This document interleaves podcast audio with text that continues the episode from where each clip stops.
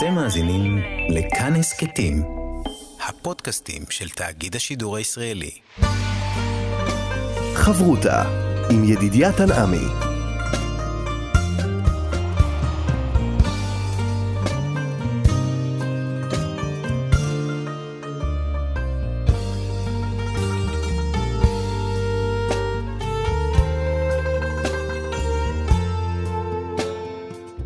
שלום, כאן מורשת חברותא לימוד משותף עם רבנים ואנשי חינוך בנושא תנ"ך, הלכה ואמונה. היום אנחנו לומדים אמונה יחד עם הרב מתניה ידיד, ראש מרכז ספרא לחינוך וזהות. וכאן ליד המיקרופון, ידידיה תנעמי, שלום לך, הרב מתניה ידיד. שלום. אנחנו רוצים uh, להתבונן בפרשת uh, מטות ומסעי, שתי פרשות אנחנו uh, קוראים הפעם. ובואו נפתח קודם כל עם הנושא של הנדרים. התורה פתאום נזכרת לדבר על נושא של נדרים, זה נושא הלכתי שלכאורה לא נראה קשור ברצף של האירועים שהם לקראת הסיום של המסע של עם ישראל, לקראת ארץ ישראל. מה כל כך דחוף עכשיו, לפני הכניסה לארץ, לדבר על נדרים? אז באמת פרשת הנדרים מופיעה בתווך. בין אה, אה, פרשיות הקורבנות והחגים לבין נקמת המדיינים, ופתאום התורה, כמו שאמרת, מביאה לנו כאן את פרשת הנדרים, ונדר, אנחנו יודעים, זה דבר כל כך חמור, כל כך חשוב, עד כדי כך שקהלת אומר, טוב שלא תדור מי שתדור ולא תשלם. זאת אומרת, אם יש סיכוי קטן שיהיה לך איזושהי בעיה, עדיף שלא תדור. למה פרשת הנדרים מופיעה כאן, ברגע הכניסה לארץ, כשמשה רבנו, אה, כבר אהרון לא נמצא, מרים לא נמצאת, משה רבנו כבר על סף אה, אה, הר העברים, כמו שקראנו, למה פרשת הנדרים דחופה כאן? באמת האבן עזרא, למשל, כותב מפורש בפירוש שלו בתחילת הפרשה שלנו, שהפרשת נדרים נאמרה אחרי נקמת המדיינים. זאת אומרת, הסדר בפסוקים בפרשה שלנו, גם הוא לא מדויק. למה? למה זה מופיע בתחילת הפרשה? אז באמת, אחת התשובות היפות, מופיעה בחסידות, מופיעה בכמה מקומות. זה שפרשת הנדרים חייבת להיות כמובן דווקא כאן בסדר הזה. למה? כי פרשת הנדרים בעצם עוסקת במוטיבציה של האדם לעשות משהו מעבר. זה לא חובה, זה לקבל על עצמך משהו שכל העולם כולו לא עושה את זה. ופרשת הנדרים בעצם מופיעה מיד אחרי פרשת פנחס. פנחס עשה משהו שהוא חייב לעשות, mm-hmm. שהוא היה מוכרח לעשות אותו, ואם הוא לא היה עושה, הוא היה מקבל איזה עונש, או עבר איזה עבר, לא. פנחס עשה מעשה מעבר. פרשת הנדרים מופיעה רגע אחד לפני, ואני כבר מגלה את המשך הפרשה, את המוטיבציה השונה, אולי האחרת, של בני גד ובני ראובן. הם מגיעים עם הצעה משלהם, פנחס מגיע עם הצעה משלו. התורה רוצה באמצע לשים לך את פרשת נדרים. בוא רוצה... נוסיף אולי גם את בנות צלופחד, שבאו גם עם יוזמה משלהם. נכון מאוד, זה פרשה של יוזמות, פרשיות של יוזמות. זאת אומרת, כל אחד מגיע עם מוטיבציה משלו. המוטיבציה של בני גד ובני ראובן, ועוד נדבר על זה, היא מוטיבציה קשה מאוד, קשה למשה רבנו. מוטיבציה של פנחס, הוא מקבל אליה ברית שלום, כהונת עולם. יש מוטיבציות ממוטיבציות שונות. פרשת הנדרים שמה את האדם ואומרת לו, אפשר בהחלט לדור, ואפילו יש איזשהו עניין לדור מפעם לפעם. אבל הזהירות במוטיבציה, הזהירות בכוח ההנאה שלך, מה אתה מקבל על עצמך ומה הסיבות שאתה מקבל על עצמך, זה מאוד מאוד חשוב לדעת, ולכן פרשת נדרים נמצאת דווקא כאן. אולי ניגע בעוד נקודה, שכשיש איזו יוזמה, אנחנו תמיד רואים את האיזון של היוזמה. זאת אומרת, אצל פנחס יש כאן קנאות, הקדוש ברוך הוא את בריתי שלום. בני גד ובני ראובן שהזכרת, משה רבנו מנסה לאזן אותם. אולי הגזמתם, ואולי גם כאן אצלנו, אצל הנדרים, יש לנו את האישה או את הנערה נודרת, והנה אביה או בעלה מאזנים. נכון, וגם כשהאדם, הגבר, נודר, גם הוא צריך איזון. האיזון נמצא ביכולת להפר את הנדר, ביכולת להתיר אותו. דרך בית דין. דרך בית דין, דרך רב, אפילו חכם יכול כן. להתיר נדר, והדיונים על זה הם רבים וגדולים. אבל נגיד במילה, ו- ונגעת בנקודה נכונה. כשאדם מקבל על עצמו משהו, הוא לפעמים מקבל את זה בסערת רגשות. ולפעמים הוא מקבל את זה מתוך איזו מוטיבציה... של התלהבות. של התלהבות רגעית, והוא לא יוכל לעמוד בה אחרי. בשו"תים, בספרי השו"ת, יש הרבה מאוד שאלות שקשורות בנדרים. אישה אחת נדרה, ככה באחד מספרי השו"תים, נדרה, לא היה לה ילדים הרבה שנים, והיא נדרה שאם יהיה לה ילד, היא תקרא לו שמעון, על שם רבי שמעון בר יוחאי. והיא נדרה, ו- וברוך השם, זכתה לילד, ובאה לרב ואומרת לו, תשמע, לא התכוונתי, אני לא כל כך אוהב את השם שמעון, Hmm. מה אני עושה? והדבר הזה אה, הוא נדר של התלהבות, של בכי של רגע, של התרגשות גדולה. האם באמת הנדר יתקבל? מה המוטיבציה? ולכן נדרים, כשאתה יודע שיש אפשרות להפר אותם או להתיר אותם, יכול להיות שתחשוב עליהם עוד פעם, ויכול להיות שהתורה נותנת, כמו שאמרת, את הפתח, את האיזון בקבלה הזאת, בהתלהבות הזאת, ללכת אולי עוד צעד אחד קדימה ולחשוב האם באמת זה הנדר שאתה צריך. אגב, לכן, התורה עוסקת, שימו לב, פרשת השבוע שלנו, היא יותר עוסקת בהפרת הנדר נכון, מאשר מאשר- בנדר עצמו. וכולם שואלים, זה פרשת נדרים או פרשת הפרת נדרים? התורה מאזנת מיד, היא אומרת לך, תשמע, לידור זה דבר מסוכן.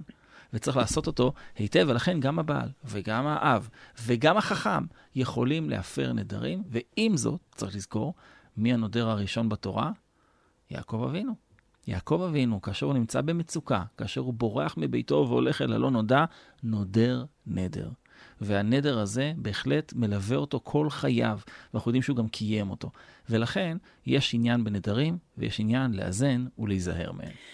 אז בואו כבר נמשיך לבני גד ובני ראובן, ננסה להבין מה הייתה ההתלהבות שלהם ולמה משה בסופו של דבר, בהתחלה הוא יוצא נגדם ואחר כך משלים. אם זה לא טוב, אז זה לא טוב. באמת, כשקוראים את סדר הפסוקים, כמו שאמרת, הם מספיקים לומר אולי שני משפטים, ואז משה, בנאום מאוד ארוך, בעצם כועס עליהם מאוד. הוא אומר להם, אתם, אתם זוכרים מה היה? אתם זוכרים את המרגלים? כן, כה עשו אבותיכם, בשלחי אותם, הוא משווה אותם למרגלים. הם לא ביקשו להוציא דיבת הארץ רעה. הם אמרו, אולי נכון שנישאר כאן. ומשה, בנאום מאוד ארוך, כמה וכמה פסוקים, הוא בעצם אומר להם, אתם הולכים להחזיר שוב את העם אחורה. האשמה קשה מאוד. אבל צריך לזכור שתמיד התשובה נמצאת בפסוקים עצמם. וכשאתה מחפש למה משה כועס ולמה אחרי זה הוא בעצם מאפשר להם את הדבר הזה בתנאים מסוימים, בעצם מה קרה? מה השינוי? אם זה לא בסדר כמו שאמרת, אל תיתן להם לעשות את זה בכל מחיר. יש תשובה נפלאה של הרבי מלובביץ' בעניין הזה, מאמר ארוך שהוא מדבר על בני גד ובני ראובן, אבל הוא מדגיש מתוך הפסוקים את עומק הבקשה שלהם. אנחנו תמיד רואים את, ה, את השינוי שעובר עליהם בזה שהם קודם כל ביקשו מקנה, נכון? מרעה למקנה הצאן שלהם, העדיפו את זה- הנכסים. ערים לטפנו. הרב מלובביץ' רואה פה דווקא את היתרון בבקשה שלהם. אתה שואל את עצמך, רגע, הצאן או הבתים, מה עדיף? הרב מלובביץ' אומר את הדבר הבא, וזה נפלא מאוד. הוא אומר, הם היו רועי צאן. צריך לזכור שרועי צאן בתולדותינו זה דבר גדול. אבותינו היו רועי צאן, משה רבנו היה רועי צאן, דוד המלך רועי צאן, כולם רועי צאן. כרועי צאן יש להם סדר חיים שונה ואחר. הוא אומר, במהות, בנשמה שלהם, ארץ ישראל היא ארץ שהיא דורשת מהאדם הרבה מאוד כוחות ויכולות. רועי צאן מסתדרים בה פחות. קשה להיות רועה צאן בארץ ישראל. בני גד ובני ראובן הרגישו, כך כותב הרבי מלובביץ', בשורש נשמתם. שייכות למקום הזה? שייכות לראיית הצאן. זאת הנשמה שלהם, זה שורש נשמתם. ולכן, הוא כותב ככה, אני מצטט לך את הדברים שהוא אומר, הוא אומר נפלא. רועי צאן היו צריכים ארץ מקנה דווקא. למה?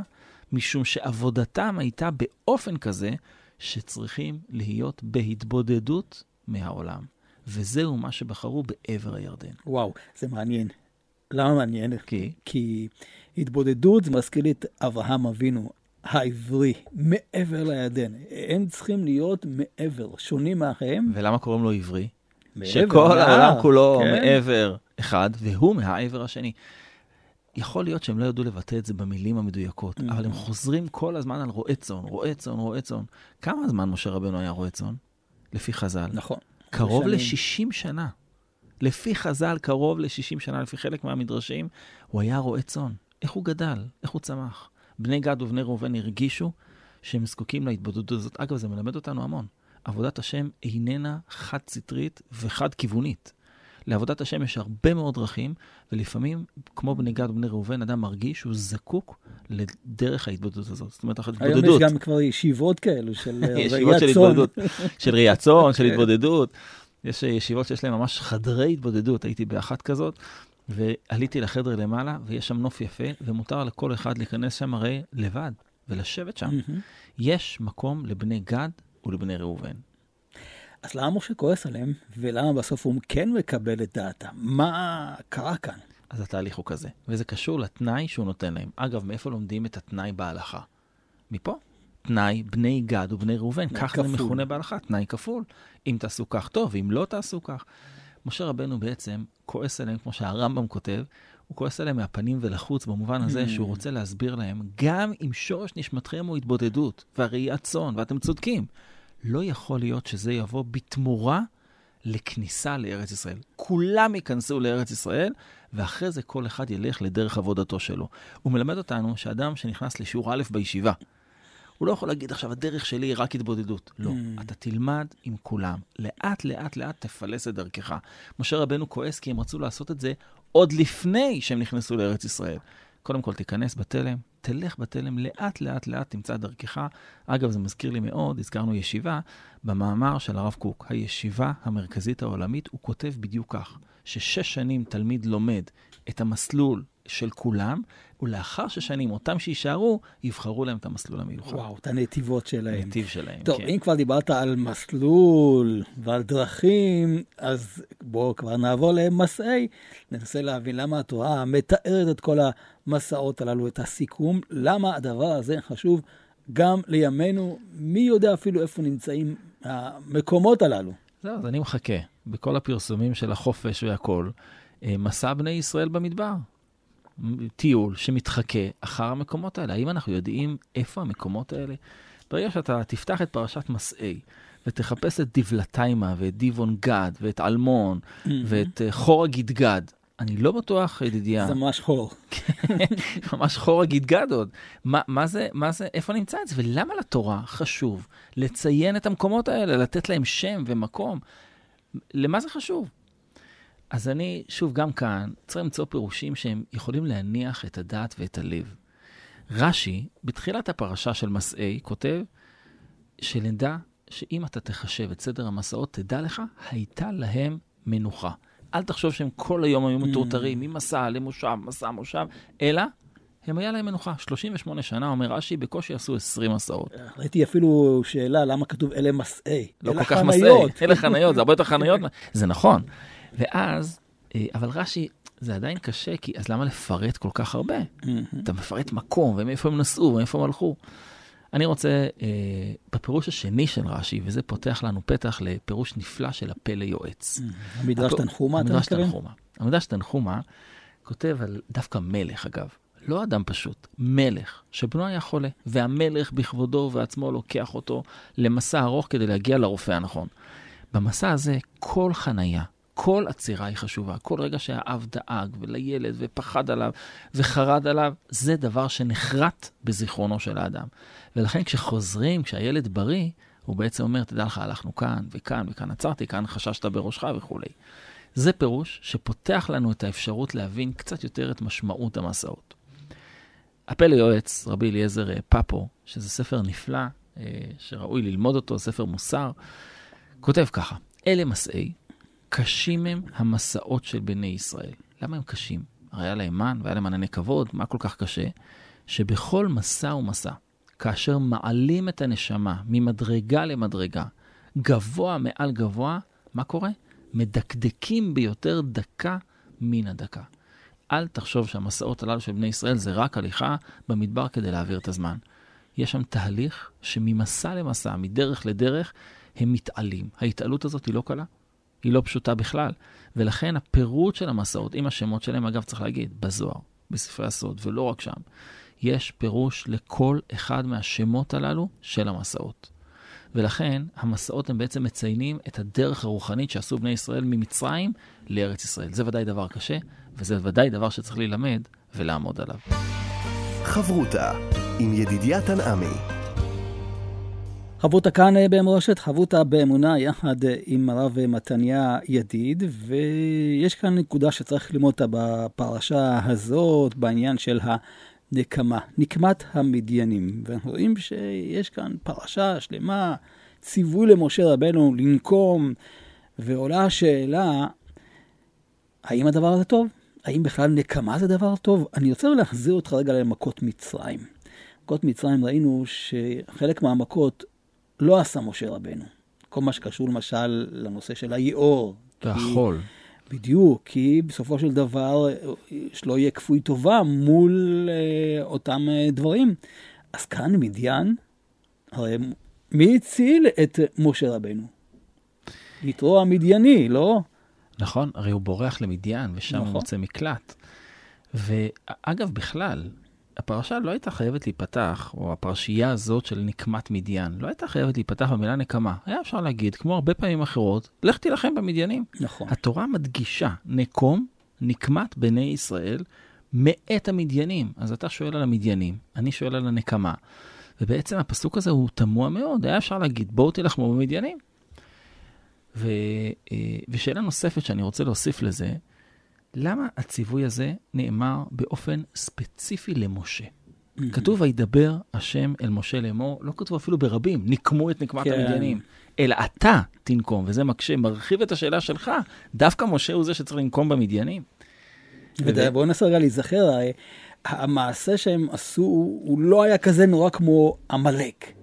אז למה... אצל עמלק לא מופיע הרי נקמה. בדיוק. ולמה פה כן? נכון. אז בעצם הפרשה הזאת אומרת מה שנקרא דורשני. זאת אומרת, בואו נבין רגע אחד למה בראש הפרשה הזאת יש נקמה, ולמה דווקא משה הוא שצריך להוביל את הנקמה הזאת. אז אם נחלק את הדברים, אפשר לומר באופן פשוט.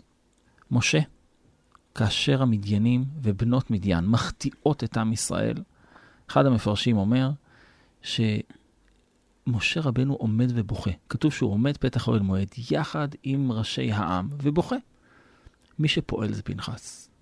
הקדוש ברוך הוא אומר למשה, אתה שתקת ובכית כאשר היית צריך לפעול, עכשיו אתה תראה לעיני כל העם שאתה זה שמוביל את הפעולה ולא רק בוכה. זאת אומרת, פנחס פעל כאשר כולם בכו. עכשיו, אומר הקדוש ברוך הוא למשה, אתה בתור מנהיג חייב להראות לעם שבכי הוא לא תוכנית פעולה.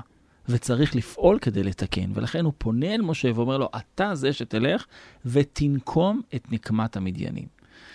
וזה הפירוש האחד שאומר למה דווקא משה. אבל הפירוש השני אולי יכול להסביר לנו למה המילה נקמה כל כך חשובה דווקא כאן.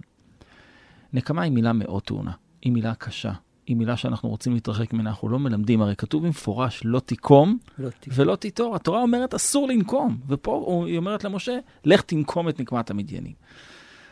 הקדוש ברוך הוא מלמד אותנו משהו מאוד גדול. לכל מידה יש מקום. יכול להיות שנקמה היא ב-0.01% של הפעמים היא נכונה, וכל ה-99.99 היא פסולה. אבל כשהיא נכונה, מי צריך לעשות אותה? גדול העם. מי שצריך לעשות אותה זה לא מישהו שרק uh, מהבטן רגע אחד קופץ לו משהו והוא עכשיו רוצה לנקום. אם הנקמה כאן היא נכונה, מי שצריך לעשות אותה זה הכהן הגדול. זה אבל... המנהיג. איך אתה מסביר את הנושא של גואל אדם, שהוא נוקם את הנקמה המשפחתית? וזה נפלא מה שאתה אומר, כי הרי בשתי הפרשיות שלנו, מטות ומסע, יש את הנקמה ויש את גאולת אדם, את עיר המקלט. ואני חושב שעיר המקלט היא תיקון גדול והבנה בנפש האדם. אם בדורות קודמים, ולצערנו גם בדורות שלנו, זה קיים. האש הזאת שבוערת לנקום ולעשות ולבוא, כשאתה שם את זה בצורה מסודרת, עיר מקלט היא מקום שבו אם גואל אדם בא וחס ושלום רוצח את הרוצח בשוגג שרצח את קרוב משפחתו, הוא יעמוד לדין, כי אסור לו לגעת בו. ובעיר מקלט יש שלטים בכל הכיוונים, נכון? צריך לסמן את הדרך mm-hmm. לעיר המקלט. זאת אומרת, החברה דואגת מצד אחד לבעירה של הרגשות האלה, היא נותנת להם מקום, ומצד שני, היא מגבילה אותם. וזה בדיוק מה שקורה בתחילת הפרשה שלנו. נקום את נקמת המדיינים ואחר תאסף אל עמך. זאת אומרת, אתה תסיים להראות לעם מה עושים ואיך עושים נכון, גם כאשר הרגשות הם מאוד מאוד קשים. אז פנחס עשה, ועשה נכון, כי הקדוש ברוך הוא נתן לזה חותמת. אבל אתה, משה רבנו, צריך ללמד את העם איך עושים את זה. אגב, ככה שמעתי בהלכות uh, שבת, כאשר צריך להסיע יולדת, כאשר עדיף שמי שיודע את ההלכות המדויקות, הוא זה שיעשה את זה. נכון. הרב הכי גדול הוא זה שייסע בשבת, כי הוא יודע איך לעשות את זה נכון, והוא ילמד את העם איך נכון לעשות את זה. וגם אחד הדברים ש... הנושא שכל אה, הגואל אדם אה, רץ לעיר המקלט, הוא קשור לכהן, הכהן הגדול. נכון מאוד. שהוא אוהב שלום ורודף שלום. נכון דווקא מאוד. כאן יש כאן שוב את האיזון שדיברנו עליו uh, קודם. צריך לומר לכהן הגדול ולאימא שלו. נכון. שהייתה מתפללת שלא יתפללו על בנה שימות כדי שלא יצאו. כן. נכון מאוד. עכשיו, יש כאן אולי עוד נקודה שצריך להדגיש אותה, כי התורה מדברת על נקמת השם. זה לא סתם נקמה אישית. נכון. הגמרא מביאה בעקבות הפסוק, אל נקמות השם. והיא אומרת, מזה שמופיע שם השם לפני נקמה, ושם השם אחרי נקמה, זה אומר שזה דבר גדול מאוד. בגלל שזה דבר גדול מאוד, ובגלל שמי שיודע בדיוק מהי נקמה מדויקת, זה רק הקדוש ברוך הוא. אתה לא יכול לנקום. אגב, איפה רואים את זה? רואים את זה בפסוקים המפורסמים של עין תחת עין. אם אדם עקר לחברו עין, אז ראוי לעקור לו עין. אתה עשית לו, יעשו לך. למה אנחנו לא עושים את זה? אנחנו לא עושים את זה כי אנחנו לא יודעים אם האובדן של העין של האיש הראשון, שווי הכאב ושווי הסבל יהיה בדיוק לאיש השני אותו דבר. ומי שיודע את זה זה רק הקדוש ברוך הוא. ולכן כשאנחנו אומרים עין תחת עין, אתה תשלם ממון, ומשמיים ידאגו לעשות את הדבר הנכון. אני לא יודע לנקום, אתה לא יודע לנקום. לנקום זה הכוונה לתת את המידה המדויקת שקרתה, בדיוק מה שקרה, הוא צריך לקבל. זה רק יודעים משמיים. ולכן אל נקמות השם. המילה נקמה היא מילה חריפה מאוד, קשה מאוד, ואנחנו צריכים מאוד להיזהר כאשר אנחנו משתמשים בביטוי הזה. ובכל זאת, זאת אומרת שכן יש מידה שהיא קיימת, כמו שראינו את אה, נקמת אה, גואל אדם. אז איך אה, אפשר להגיע אליה בצורה תורה, נאמר? אז באמת יש כמה גישות לנושא הזה, ואני רוצה לתת את הגישה המיוחדת של ספר החינוך. בעל ספר החינוך הרי מדבר על המצוות, וכתוב שם לא תיקום ולא תיטור. אז הוא חייב עכשיו להסביר, נכון, מה זה לא תיקום, מדוע. וכדרכו של בעל ספר החינוך, הוא מדבר על שורשי המצווה. ותראה מה הוא כותב על הנקמה. שידע האדם וייתן אל ליבו, כי כל אשר יקראו, מטוב ועד רע, הוא סיבה שתבוא עליו מאת השם ברוך הוא. למה אני רוצה לנקום באדם? כי אני חושב שהוא עשה לי רע. אבל אדם שרגע אחד עוצר, אומר, רגע, הרע הזה שקרה מאיפה זה בא? זה בא רק ממנו? וואו. אולי זה משמיים. כשאתה נוקם באדם אחר, אתה מאמין שהוא העיקר והוא עשה לך את הרע. אבל ברגע שאדם קצת רגוע יותר, ומבין שיש פה מהלך גדול, אולי מי שעשה לי את הרע זה לא האדם הזה, אולי קיבלתי משהו משמיים. ולכן הוא כותב, ומיד האדם, מיד איש אחיו, לא יהיה דבר בלתי רצון השם ברוך הוא. ולכן הוא כותב, השם יתברך גזר עליו בכך, ולא ישית מחשבתו לנקום ממנו, כי הוא אינו סיבת רעתו, אלא רק המסובב. כשאדם תופס את החיים שלו באופן הזה, הוא לא מתרגש. הוא לא מתרגש מהנקמה שעשו לו, או מהרצון שלו לנקום. הוא מבין שזה משמיים, ולכן הפעולה שלו היא אחרת לגמרי.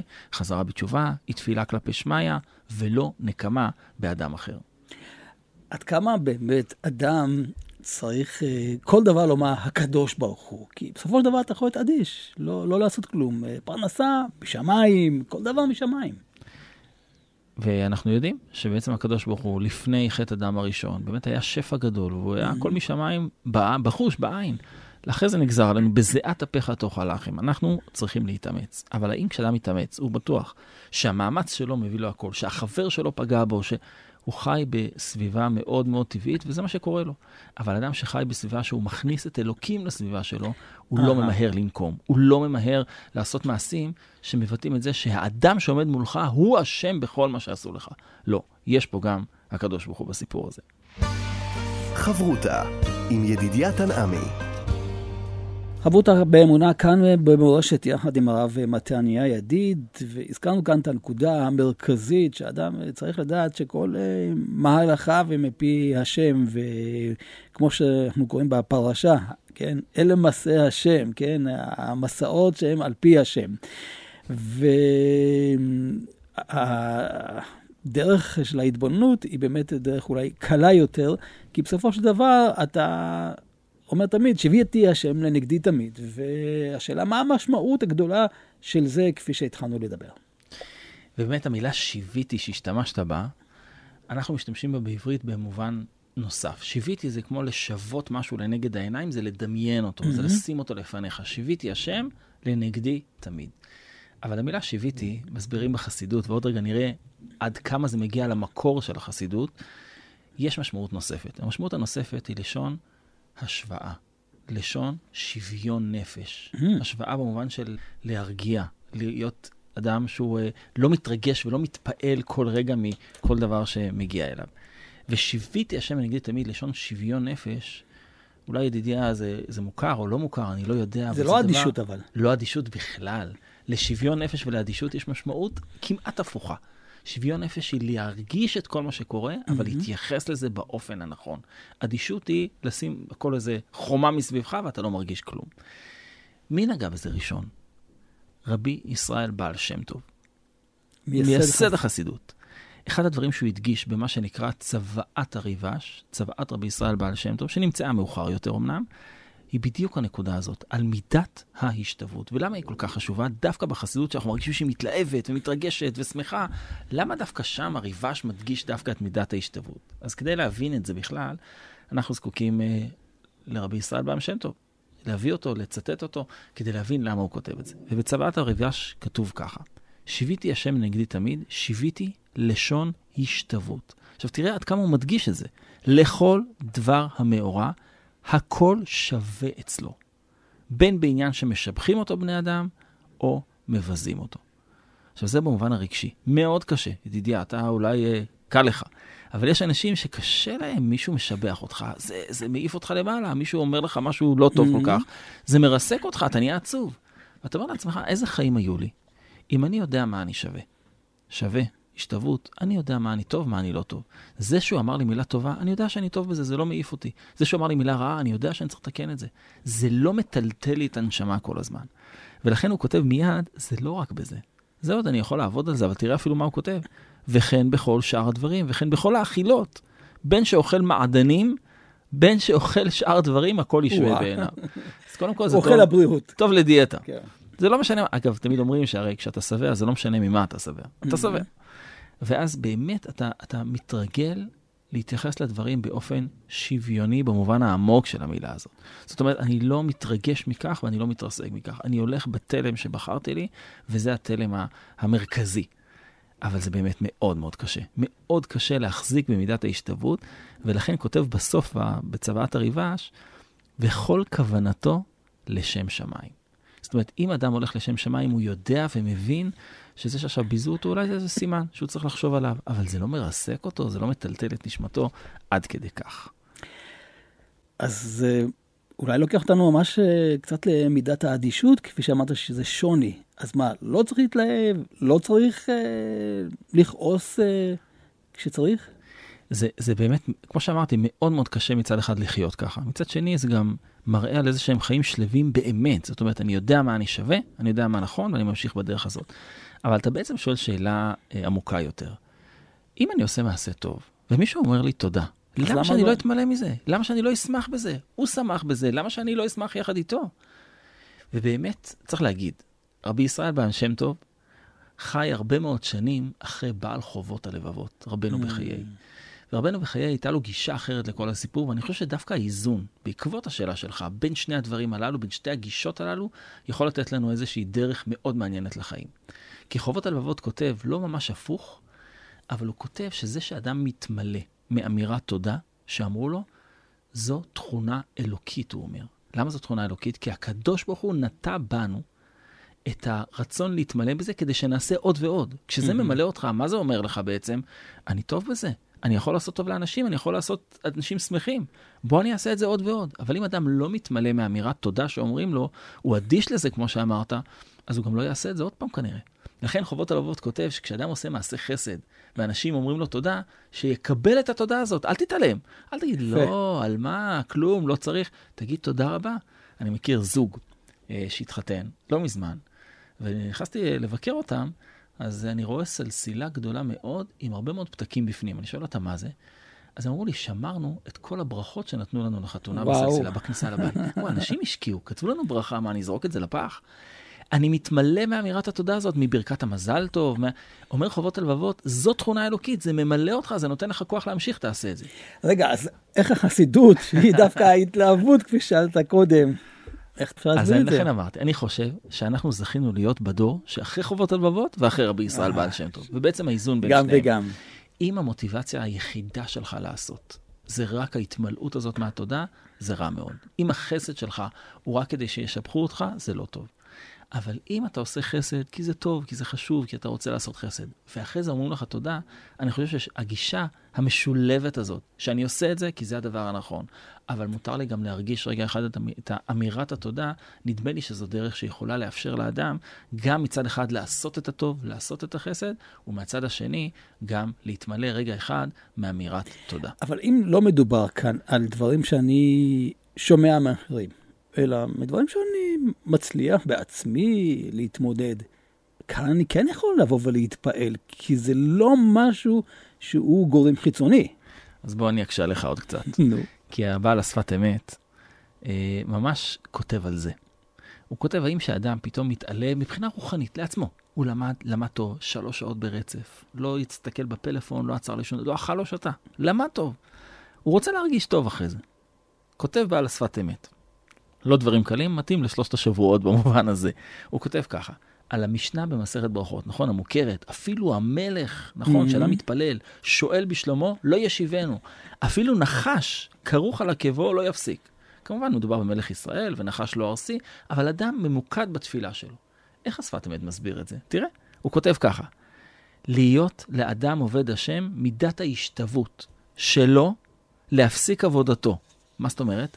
לא על ידי קרבות, זאת אומרת, אני מרגיש קרוב להשם פתאום, אני מתלהב, אני מתרגש מזה, שיש לפעמים במתנת עליון, ולא mm. על ידי ירידה ונשיכת הנחש. וואו. זאת אומרת, גם בעבודת השם, אל תתרגש יותר מדי מזה שהתעלית פעם אחת, ואל תיפול מזה שנפלת פעם אחת. אבל ידידיה, יש בזה משהו מאוד מנחם. מאוד מנחם. כשאדם קצת מתבגר, הוא יודע שיש לו מצבי רוח, שיש לו עליות וירידות. הוא לומד לחיות עם העליות והירידות האלה. ונדמה לי שגם בעבודת השם וגם ביחס בין בני אדם, אם אנשים ידעו שבסדר, אז קצת אה, אמרו לך מילים לא יפות, קצת שיבחו אותך, אל תתרגש. וגם אתה בבית. משעת, וגם בבית, וגם ממש בכל המובנים כולם. אתה הולך בדרכך שלך, ואתה מקשיב, אתה שומע, אבל לא מטלטל את נשמתך מכל מילה שנאמרת. חברותה עם ידידיה תנעמי.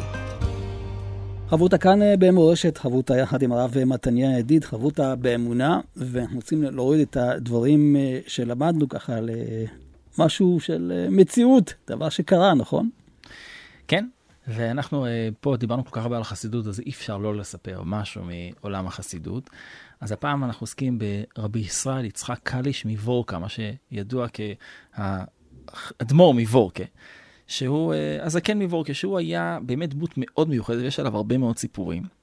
הוא נולד כמובן uh, בפולין, ואחד הסיפורים המופלאים עליו היה, שבעצם קשור מאוד למידת ההשתוות שדיברנו עליה. אנחנו יודעים שבראשית החסידות, אמנם פה זה המאה ה-19 כבר, אבל גם בראשית החסידות, היה, אה, היה קשה מאוד, בגלל שהיו מבזים אותם והיו מקללים אותם, ובחלק מהמקומות באמת היה מחלוקת קשה מאוד בין, בין החסידים למתנגדים. ובאחת החצרות, ככה מספרים על רבי יצחק מוורקה, שבחצר שלו היה אדם שהיה מקפיד אה, לבזות אותו. היה גס רוח וחצוף. ופעם אחת הוא הגדיל לעשות, ובשעה שהרבי יושב עם כל החסידים, בדרך כלל אה, תן להם אה, לדבר דברי תורה. נכנס אותו אדם, גס רוח, והתחיל לדבר בגנותו של הרבי בפני החסידים. זאת אומרת, ממש מדבר כנגדו לפני כולם. והתעוררה מהומה. החסידים אומרים לו איך אתה מדבר, והתחילה מהומה, והרבי רוצה לדבר, להגיד דברי תורה, ובעצם קורית מהומה גדולה מאוד בחצר. ואז פתאום רואים את כולם, הרבי משתיק את כולם, ואומר לכולם, אני מבקש כולם בשקט. והוא קורא לאותו אדם, ואותו אדם פתאום רואה שהרבי קורא לו, הוא קצת לא הבין מה קורה. אומר לחסידים לזוז ימינה ושמאלה, והוא מבקש לתת לאדם הזה לעבור. והאדם הזה מגיע עד אליו, ואומר האדמו"ר לחסידים, תשמעו, אנחנו עכשיו עושים הפסקה, אני רוצה התייחדות, ייחוד, מה שנקרא, יחידי, עם האיש הזה. כולם מתפלאים, אותו אתה לוקח ליחידות, אנחנו ביקשנו קודם, וזה לא, אני רוצה ללכת איתו. והאדם הזה אומר, אין בעיה, אני אלך איתו, מה... נכנסים לחדר שניהם, יושבים. ואז הרבי אומר לו את המילים הבאות, תשמע, ידידיה, זה רק אדמו"ר חסידי יכול להגיד דברים כאלה. אומר לו, האדמו"ר לאותו איש גס רוח. אומר לו ככה, אומר לו, תשמע, אתה שותה. אומר לו, למה אני שותה? הוא אומר, כי החסידים הרי יכלו גם להכות אותך. היה יכול להתפתח מהומה והם הרבה יותר ממך. למה אתה מסכן את עצמך בשביל לבזות אותי? הרי, תגיד עליי דברי אמת. אני אתן לך כמה דברים אמיתיים עליי, שהם באמת אני לא טוב בהם. תגיד דברי אמת, ואני אגיד לכל החסידים, הוא אומר אמת, מה אתם רוצים ממנו? עכשיו, כשפה שנינו ביחד, בוא נדבר על מה אני לא טוב. ואני, שאני יודע, ככה הוא אומר לו, כמה אפשר לדבר בגנותי, אספר לך את כל האמת, ואז נצא ביחד לחסידים, נספר להם את האמת. האדמו"ר מוורקה יוצא לחסידים עם אותו אדם, ואותו אדם שותק. אותו אדם שותק והחסידים מתפלאים, וכמובן, כמו כל סיפור חסידי טוב, אותו אדם נהיה בסוף חסיד של הרבי מוורקה והאדמו"ר הזקן והכול. למה? למה כל כך חשוב לאדמו"ר? הרי זה לא איזה מידת ענווה. זה לא איזה מידה שאומרת לאדם, תקבל, שייתנו לך סטירה גם על הלחי השנייה. אני צריך לומר, אלה לא משחקים של האדמו"רים. הם האמינו בכל ליבם שהדרך להגיע ללב של האדם זה להגיד דברי אמת. אני לא, כשאני במידת ההשתוות, ואני לא באמת משתפח מאוד ממה שמשבחים אותי, זה כי אני נתון למידת האמת. והאדמו"ר לוקח אותו ואומר לו, תשמע, בוא נדבר את האמת עליי. אתה רוצה שנדבר את האמת? בוא נדבר את האמת. אגב, גם הזכרנו באחת התוכניות הקודמות, שהרב קוק הרי סבל בעצמו מהרבה מאוד גידופים mm-hmm. וחרמות על, על רקע ירושלים. והרב קוק, כמו שכבר דיברנו, וגם הרב חרל"פ ואחרים, כבר דיברנו על כך, שהם היו מתפללים על אותם אנשים שמבזים אותם. זאת אומרת, באמת מידת, מצד מידת האמת יש בי דברים לא טובים. אז עכשיו אני רוצה ביחד איתך להתפלל. ואפרופו הדבר הזה, דיברנו גם על אמירת תודה והיכולת של האדם להגיד... אה, אבל לפני אמירת תודה, אני נזכר בדוד המלך. איך הוא אמר על שמעי. השם אמר לו כלל. זאת אומרת, נכון, התפיסה נכון. שוב של, אם ניקח את החסידות, שפת אמת, כן, הביטול, ההבנה שאם זה קורה, זה מלמעלה. זה מלמעלה, וכשאתה תופס את זה ככה, הכל יותר רגוע. אם זה מלמעלה, אני יודע איך להסתדר עם זה, mm-hmm. זאת אומרת, אני יודע להתפלל, אני יודע ללמוד, אני מבין שזה מלמעלה. אם זה להיאבק מול בן אדם אחר, אני נהיה, אני נהיה איפה שהוא נמצא, mm-hmm. וזה מאוד לא טוב. באמת הזכרת גם את דוד המלך, שהוא בעצמו הרי, אנחנו יודעים, שכששמואל מגיע לחפש, נכון, את, ה, את המלך הבא, הם אפילו לא קוראים לדוד המלך לעמוד בטור, נכון. אולי יש סיכוי שזה הוא. הוא שואל, יש פה עוד איזה אח? יש פה עוד איזה בן? עכשיו תראה גם את, ה, את, ה, את המשמעות של הדבר הזה. דוד המלך נהיה מלך ישראל, וכמו שהזכרת, בזכות אותה מידה שאומרת, אני, כשיגיע זמני, יגיע מקומי, שם אני אלך. ואם עכשיו אני צריך לנדוד, הוא לא כועס על השם. הוא מבין שיש פה מהלך אלוקי שצריך ללכת. חכה בסבלנות. כמה שהוא סובל משאול, הוא מחכה לתזמון הנכון. וזה, אני חושב, אולי הדבר הקשה ביותר. פעם, אה, אה, אזכיר אותו פה מפעם לפעם, הרב אלישע ושליצקי, זכר צדיק לברכה, אמר לנו שאולי הניסיון הכי קשה בדור שלנו, זה להיות שמח בחלקך. אתה כל הזמן רואה דברים מסביב, וזה מטלטל אותך, וזה, הוא אומר, אתה קיבלת כאלה מתנות גדולות. איך הוא אמר פעם? הטלפון יגיע, ההצעה תגיע, אז, וזה נכון בכל דבר שהוא. אני שמח כרגע במה שיש לי.